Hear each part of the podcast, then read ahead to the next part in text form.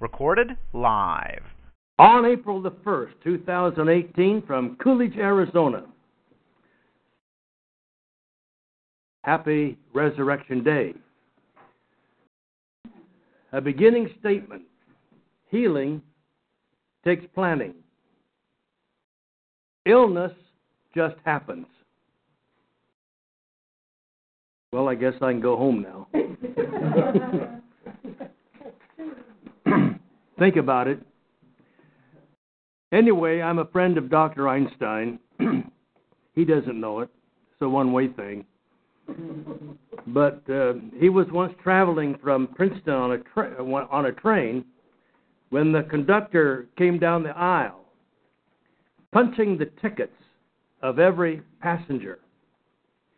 When he came to Einstein, Einstein reached into his vest pocket. He couldn't find his ticket.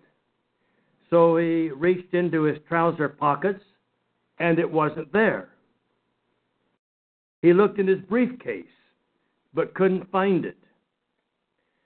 Then he looked in the seat beside him. He still couldn't find it. The conductor said, Dr. Einstein, I know who you are. we all know who you are. I'm sure you bought a ticket. Don't worry about it. Einstein nodded appreciatively.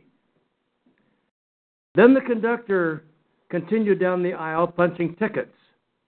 As he was ready to move to the next car, he turned around and saw the great physicist down on his hands and knees, looking under his seat for his ticket.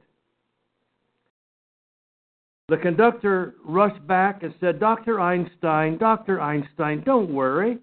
I know who you are. No problem. You don't need a ticket. I'm sure you bought one.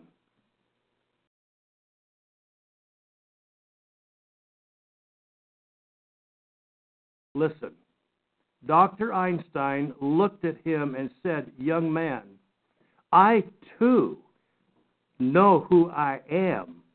What I don't know is where I'm going.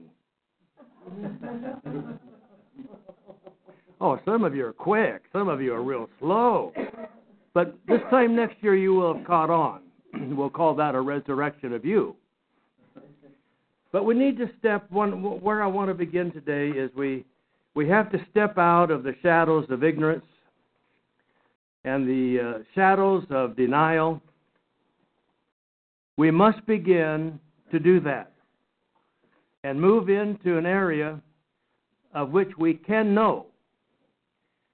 Dr. Einstein may not have remembered what, where he bought a ticket to, and so that's why he needed his ticket. But, folks, we can know where we're going. And that's the intent of these lessons is to help each one determine their destiny. And we can have the destiny we choose to have. But sometimes, folks, there are two sums. That sum is S O M E S. That's a play on words. Sometimes it's someday. Someday I'll get serious about getting a plan.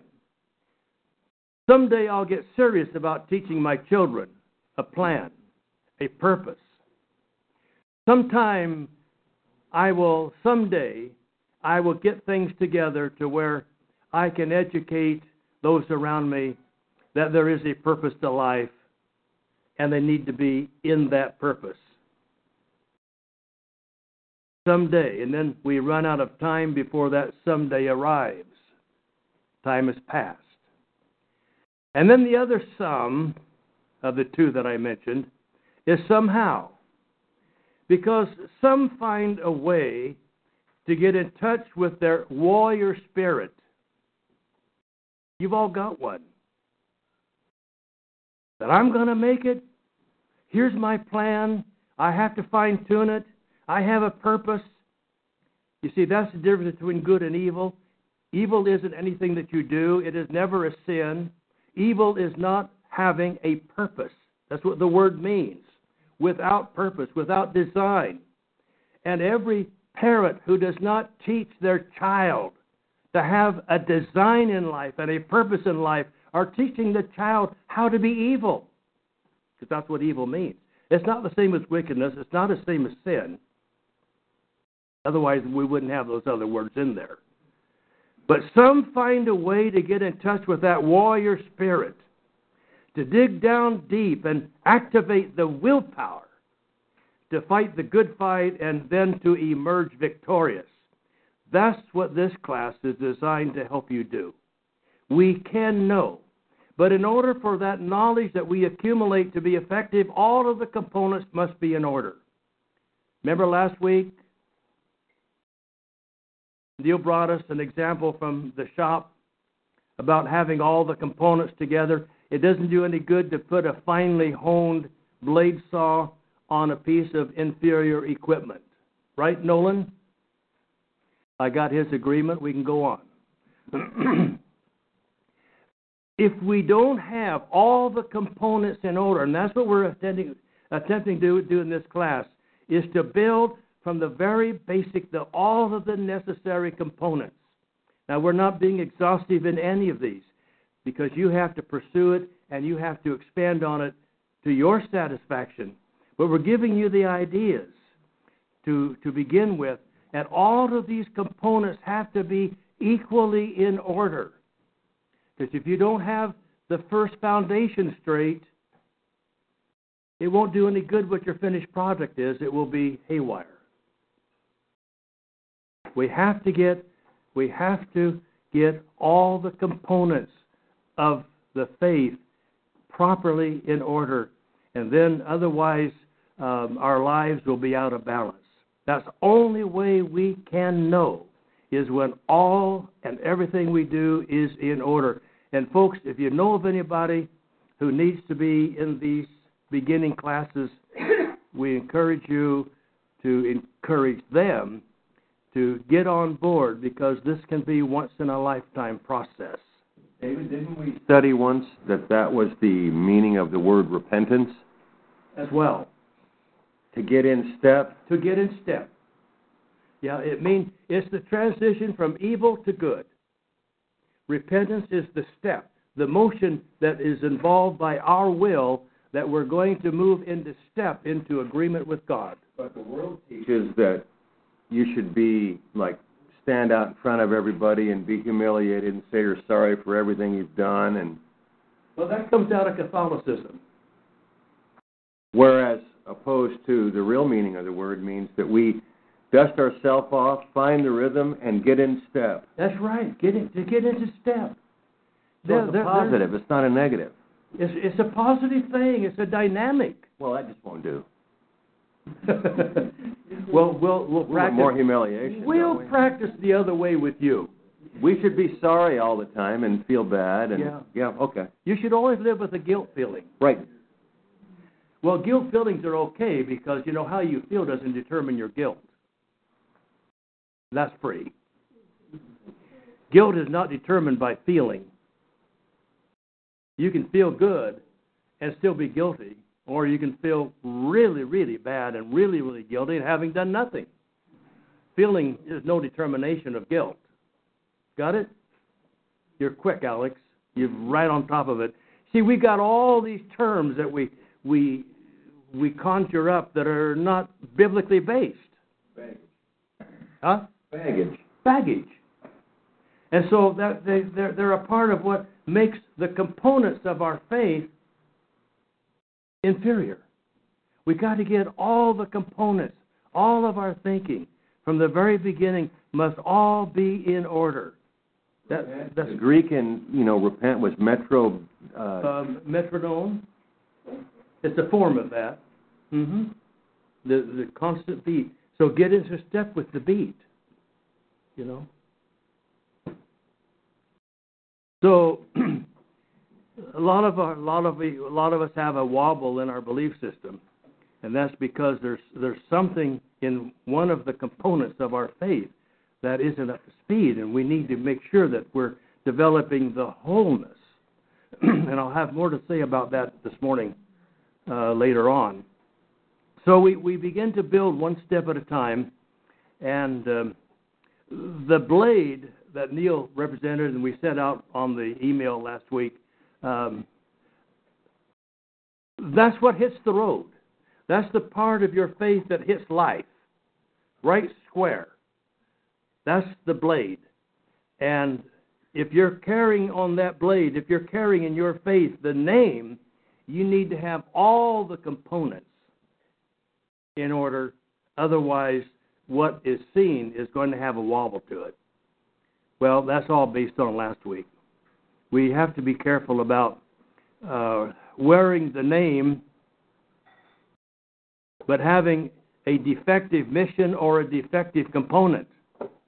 And those, those is our, that's our process of trying to correct all of the defective components of how we look at life. We started with the horizontally the two the two laws,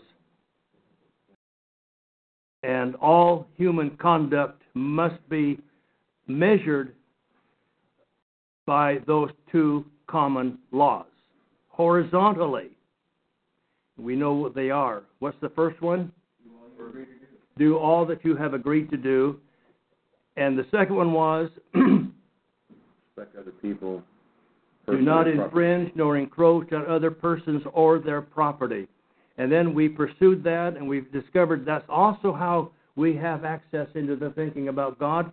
We learn from the scriptures that that God does what he says he's going to do. That's one of the purposes behind the scripture. We'll talk about that later in a couple of weeks.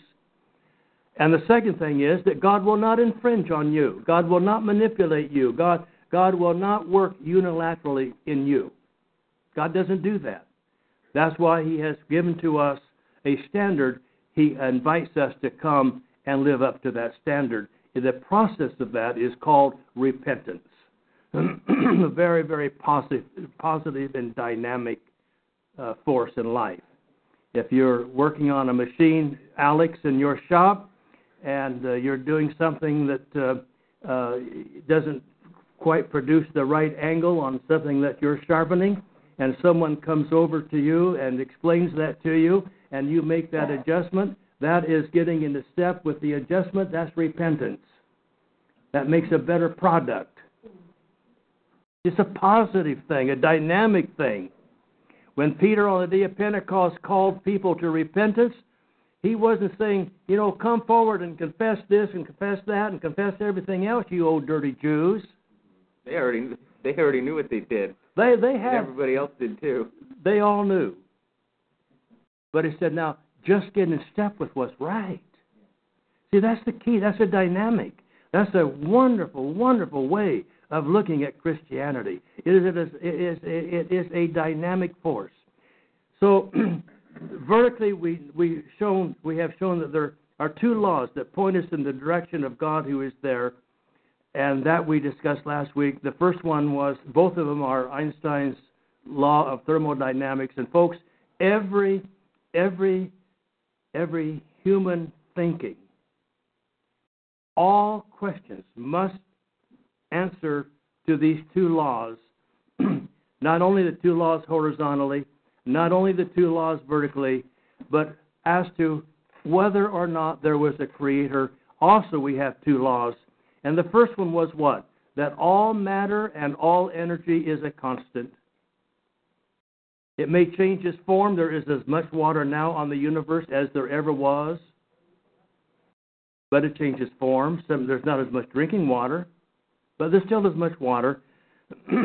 so the first, the first law is that all matter and energy is constant.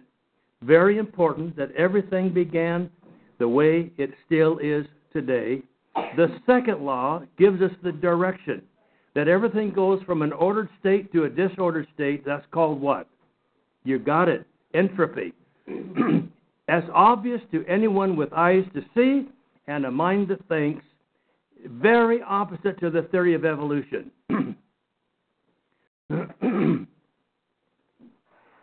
Every question must be answered by one or the other of these two laws in regarding the creation and what has happened from the creation to our time today. Somebody says, well, what about the long periods of time in our textbook in school? had a teacher in Florence who got dismissed because she gave some truth about the dinosaurs, and and um, the school board did not like the fact that man and the dinosaurs coexisted.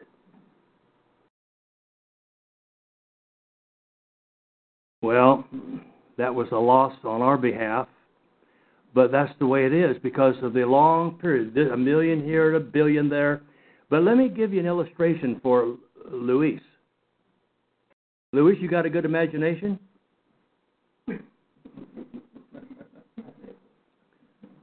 Can you see this cup? Can you see you still see that cap? That cap is a candle. Can you see that as a candle? You can see that as a candle. Now here's where your imagination has to come in. It's a candle. That cup, that candle is six inches tall. You got that? So it's a candle. It's six inches tall and it's burning. It's got a wick in it and it's burning. It's burning down at the rate of one inch per hour.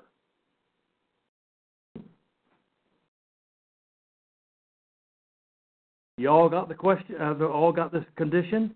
You have all the information. We have a candle. How tall is it?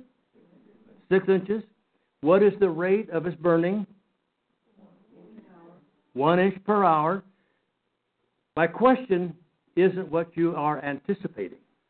How long has that candle been burning?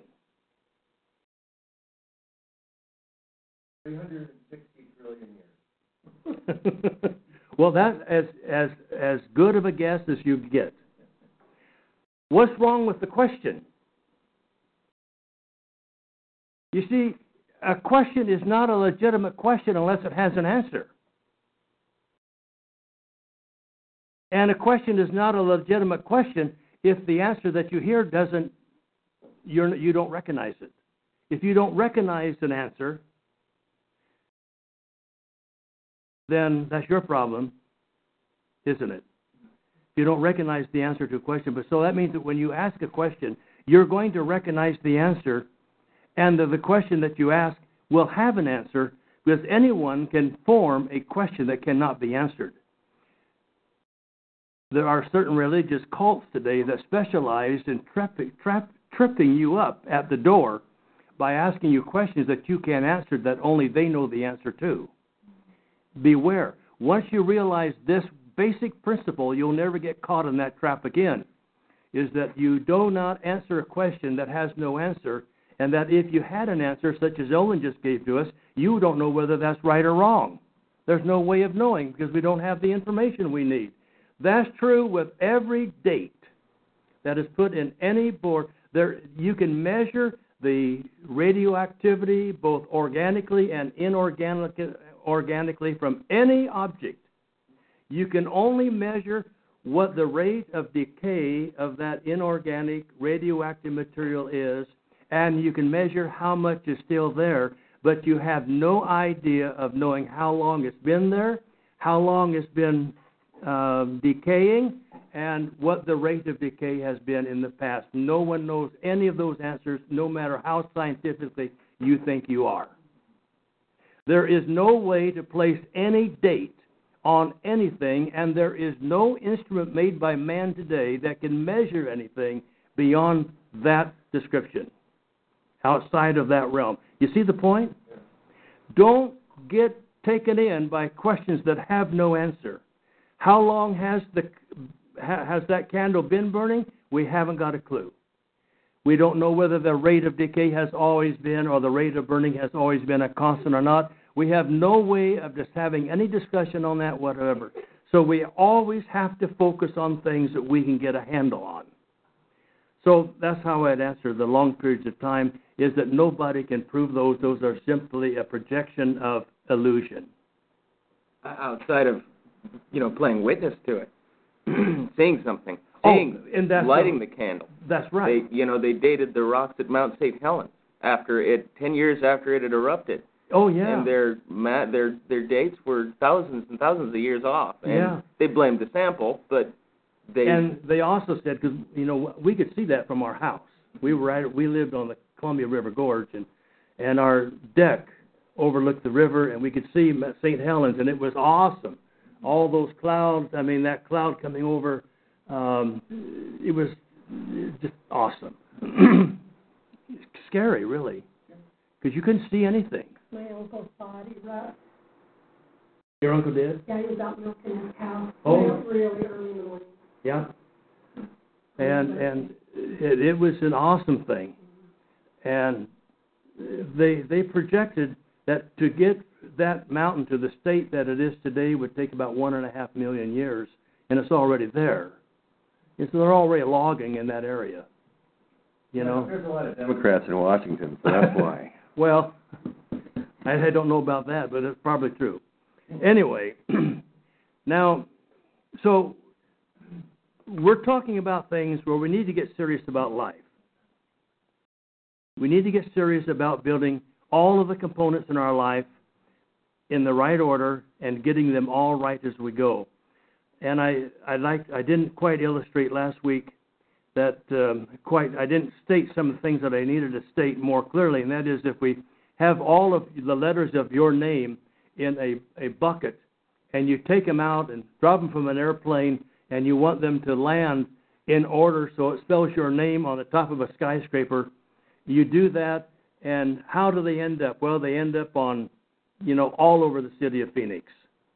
And somebody says, according to the evolutionists, let's put more time to it, so we put a parachute on each of those letters, and then we go up. Now it's all over the state, several counties. The more time you give something, the more random everything becomes. Order does not come out of disorder. Order always goes toward disorder. That's the second law of thermodynamics. The first law says that everything should be reversible. We have a river, the river flows along, and we have a drop of, falls in that river, and we put a water wheel on that falls. The water comes down the river, hits that water wheel, and it fills the buckets of that water wheel, and the, the weight from the water in those buckets turn that wheel. That wheel is connected to a shaft. The shaft goes inside and runs a generator and produces electrical energy.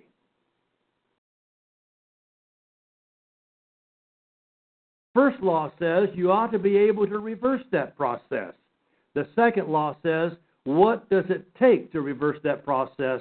An external agent. It can't be reversed. You can't back that water and run that water wheel backwards and put the water back in the river again. That's not how it works. We all know that. We visualize that. There is as much water as there ever was. All of that potential energy is all still there, but it becomes changed. And it cannot be reversed without an external agent. So the, observe, the observable evidence tells us that there is a lawgiver, a designer creator, and that all things began fully developed. Then, having been fully developed, the second law of thermodynamics kicks in, and they go from order toward disorder.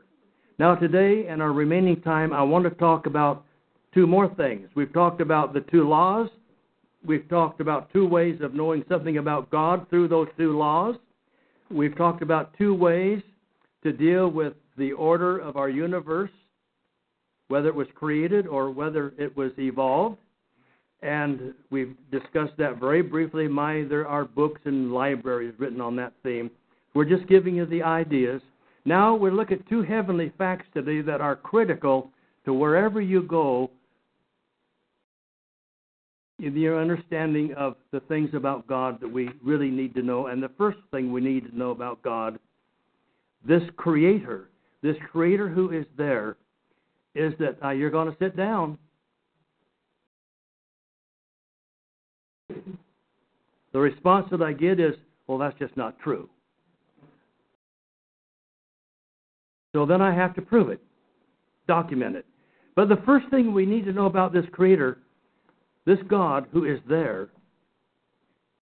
who is the Creator of all things, He's the designer, created everything full developed. And then the systems begin to run down. But this Creator, what we need to know about Him, first of all, is that He is a God who hides Himself. Most religions today are in the attempt to try to bring God out of hiding. We've got to have an understanding that God is in hiding by Himself. That is His decision to keep Himself in hiding. Let's look at John 1:18 because it's the answer for John 1:18. It says that well, let's just read it. John 1:18.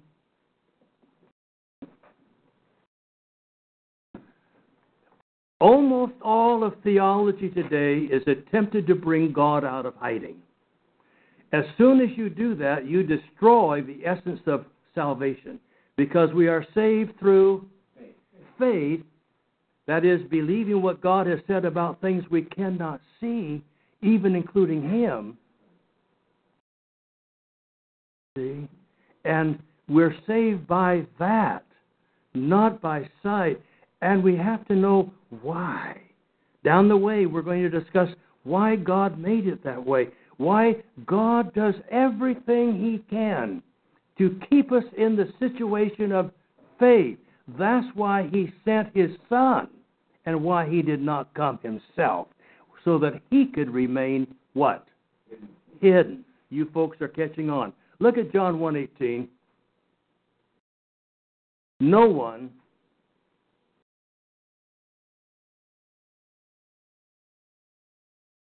I have not a clue what that means. No one has seen God at any time. The only begotten one who is in the bosom of the Father, he has explained him.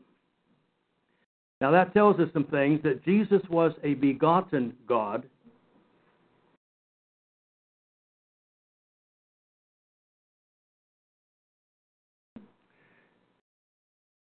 The only begotten God. He, because see, God is not the name of Jehovah, it is the character, characterization of a position. And Jesus was filling a position just as the judges of the Old Testament were called God. This one was begotten by God. He was not infinitive as was the Father. He had a beginning, and no man has seen God at any time, but we have seen the one who came out of him and came to explain him. That keeps us in the situation of faith. Let's go to uh, Isaiah, I think Isaiah 45, verse. By the way, there are notes today. Uh, they were sent out. If you got them, fine. If not, why, tough luck. For those of you who didn't get a set of notes, there is an additional charge for not having gotten them. Look at Isaiah 45:15. So no man has seen God at any time. So we ask the question, why? There are a lot of other things in that verse that we need to deal with, but that's not what we're there for right now. Truly, you are a God who makes himself known to everyone visibly. The thing that identified the God of Israel from idolatry, folks, is that he is a God who hides himself. An idol can't do that. He says the difference between me and the idols of idolatry is that they can all be seen. I'm different from them in that I cannot be seen. I hide myself. Why does he hide himself? So we will remain in the situation of faith. That's the proof of the pudding.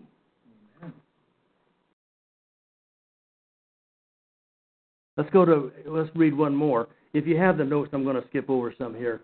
Uh, let's go to Hebrews chapter 11 and verse 6.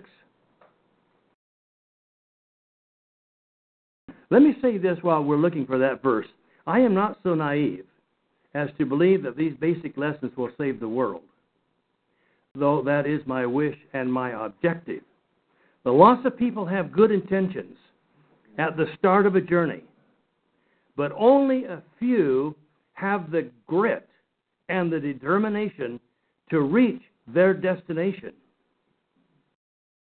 And my desire is for you that you will be one of the victorious ones. You can know, not like Einstein, you can know where you are going and you can reach that ideal. You can reach your destination. And our plan is that through these lessons, you get started on that journey. They are not complete in and of themselves. You need to develop them to fit your needs, but they're the clue as to how we approach all of the components of our faith. Look at uh, Hebrews chapter 11 and verse 6. And without faith, it is impossible to please Him. For he who comes to God, you see, we're talking about now vertically, the he who comes to God must believe that he looks like Santa. No, he, we must believe that he is. Must believe that he is based on evidence, based on the evidence of creation, based on the evidence of his word, which we're going to talk about in later lessons. But right now, all we have is the creation. He said, That's enough. That's enough to let you know that that house has been built by somebody. Every house is built by some man. The universe has been built by somebody. That somebody is God. That's about as scientific of an answer as you'll ever get. Just realize that is an answer. Recognize it as such. So, he is a rewarder of those who what? Seek him. If we seek him, that means we we want to seek him We want we want to know him. instead of him stalking us. That's right. And that's why we said he does not encroach. The second law of horizontally is that we do not encroach on one another, nor infringe on one another or their or their person or their or their possessions. And we learn from that that God does not infringe upon us. He does not unilaterally come into our life and change our thinking, change change our baggage. Well, the other side of that, David, is that we have no one to blame but ourselves. Oh, that's true. See, so that's not right. I'd like to like blame the padre or something. Blame Gina. She'll do. Yeah. You just blame her. Because she's got the shoulders to take the blame for anybody. There you go. I, every time I get in trouble, I blame her. I very seldom blame Laurie. Because I understand how mean uh, Ted can get. okay. so the first thing then, uh, of the two, of knowing how we approach God, is that first of all, He is a God who hides Himself. Let's not try to bring Him out of hiding. And every every belief must fit that one of two facts about God. The second fact is this that the God is the whole. That's W H O L E of goodness. He is the whole of goodness. Anything less than the whole of goodness is evil. Doesn't mean they do naughty things. It means they have a lack of purpose. Now, don't most most children most children most children yeah, yeah most children don't have a clear idea of purpose. Where do they get that? From the parents. That's the parent's responsibility. Read the book of Proverbs. The parent's responsibility is to teach a plan for their children and to discipline according to the plan that's been taught. The purpose of discipline is to put somebody in step with the objective for your life, determined by the parents and by the skills and aptitude of that child. Then you see people who excel, reach their potential. So, first of all, we, we discussed that the only route to a hidden God is to diligently seek Him. Second thing is that God is the whole of goodness. You see why the first lesson of Einstein was so important?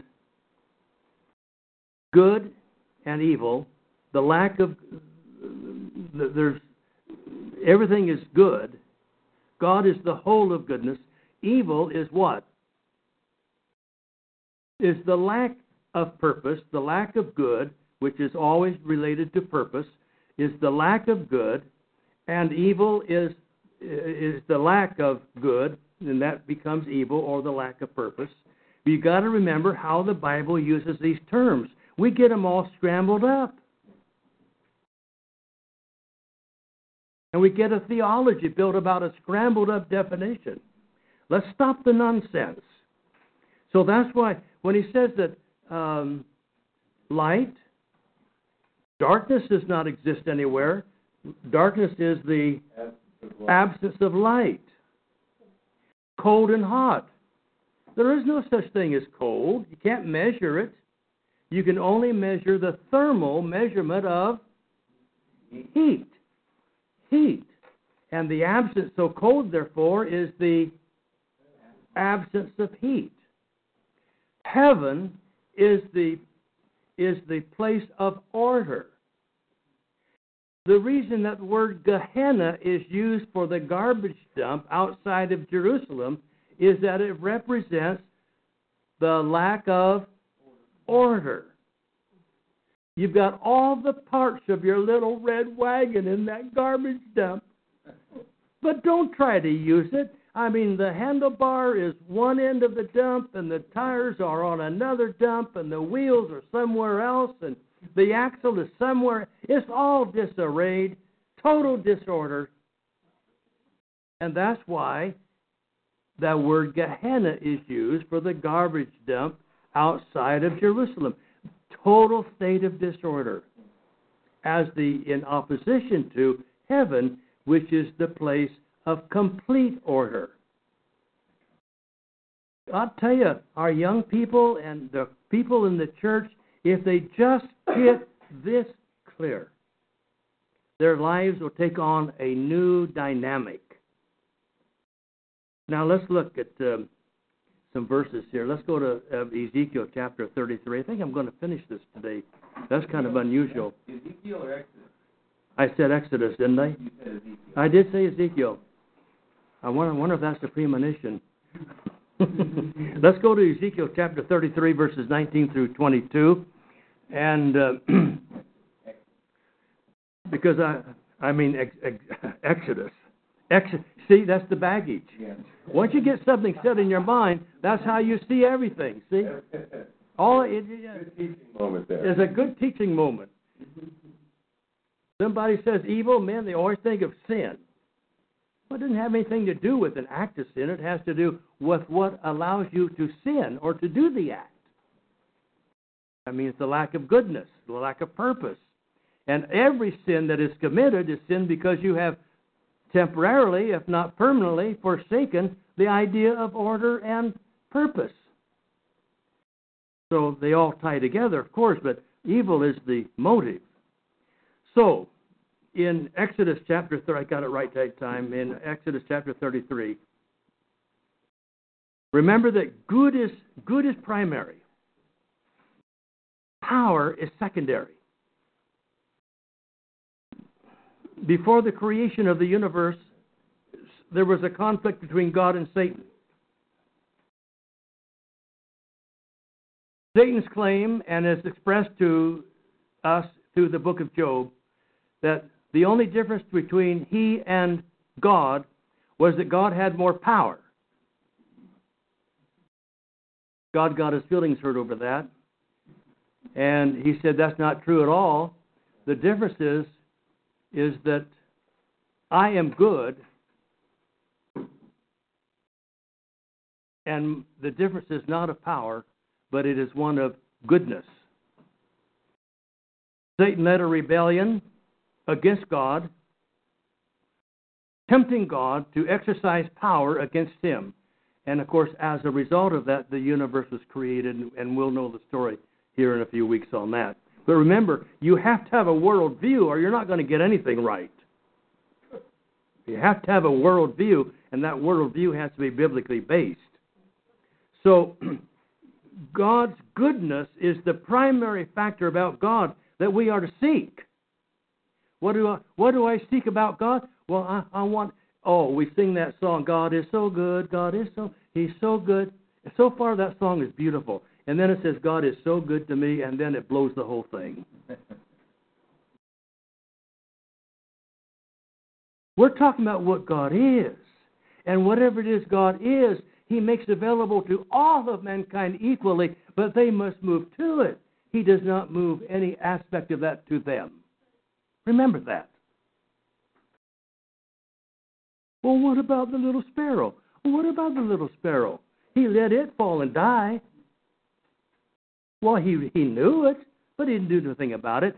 So the word compassion in the book of Second uh, Corinthians chapter 1, that book of compassion means that God is cognizant, but God doesn't change because to change he'd have to change his basic character of entwining himself in human life. And that's what he hides himself as to not do that.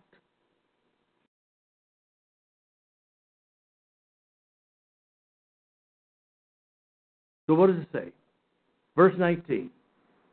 And he said, Moses said, I've got to see what makes you see the word glory means what makes you stand out, God. What makes you different than the devil?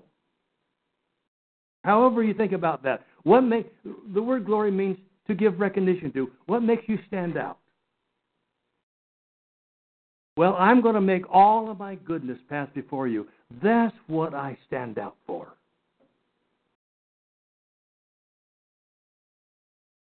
and will proclaim the character.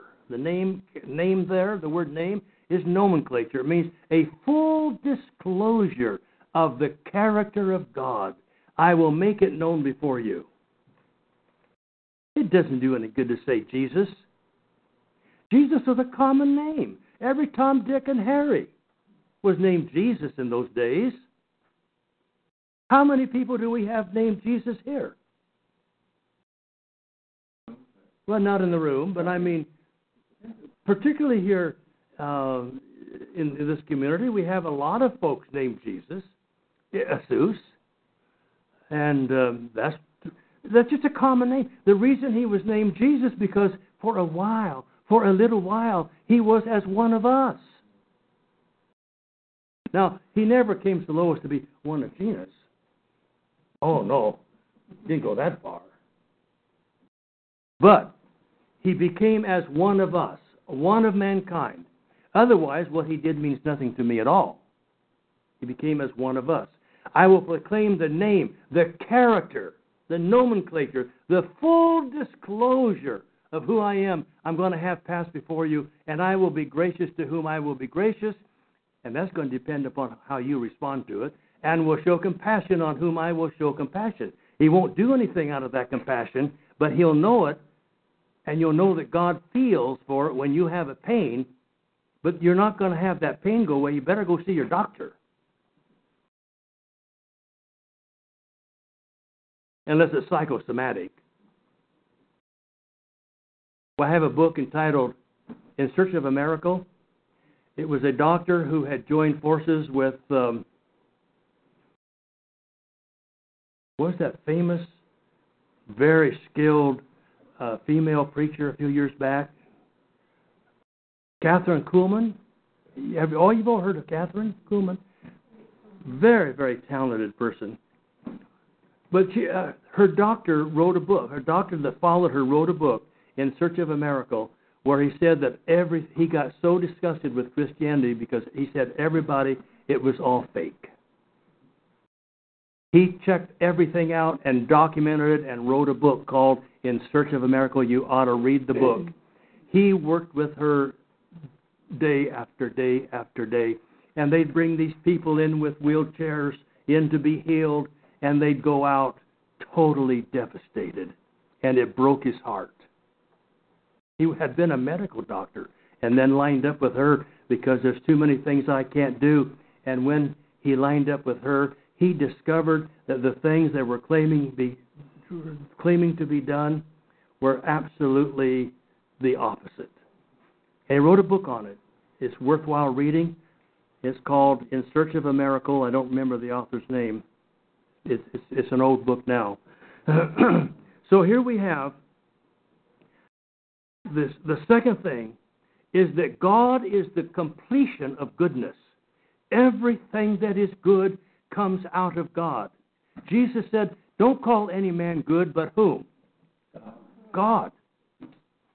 Because God is the whole of goodness. He didn't say that people didn't have any goodness in them at all, but he's talking about the whole of goodness is all in the Father, all in God.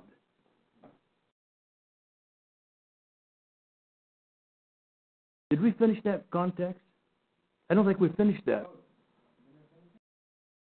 So he said, You cannot see my face, for no man can see me, and what?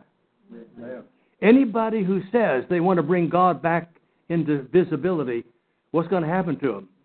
I'd say the more the merrier, get with it. You know, we got too many people on earth anyhow. That's one way to get them eliminated, right? You cannot see my face. You cannot see that which represents my wholeness.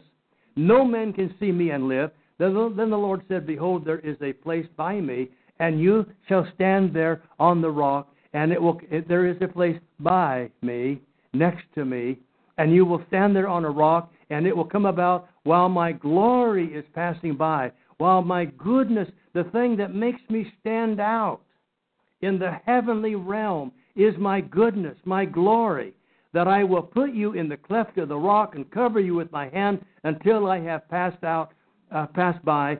Then I will take my hand away, and you shall see my back, but my face shall not be seen. God is protecting his visibility because he does want, not want to destroy the essence of faith. Folks, we have to understand these two things about God. One is that God hides himself, and he hides himself. He wants you to seek him, but what he wants you to seek in him is his goodness, and that his goodness is represented to all of mankind equally. And that in the New Testament is called grace. What God has done to which man is available to enter into all of mankind equally is called grace. Don't forget those definitions. So here we have, oh, I got to read Jeremiah 31:14 and then we got to close.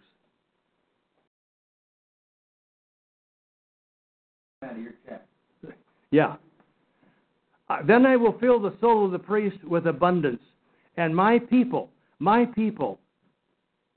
And of course, we realize here he's talking to the people of Israel. That's fine. My people will be satisfied with what? Goodness. With his goodness.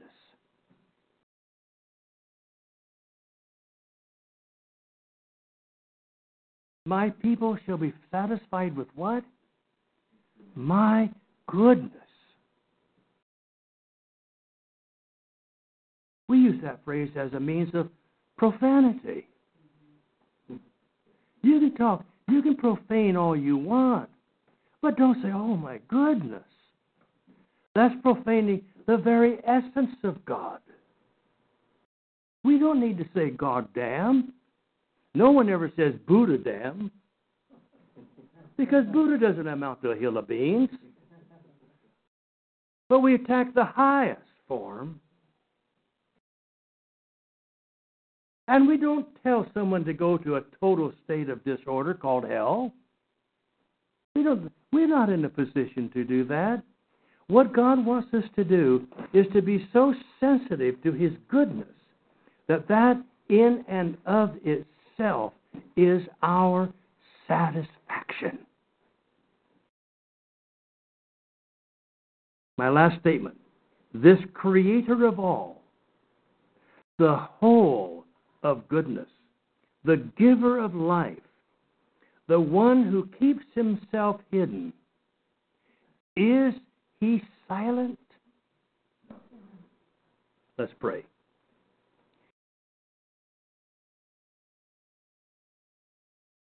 Father, may our commitment be to grasp the principles of this study and to make a determination that we will see this journey through to its end.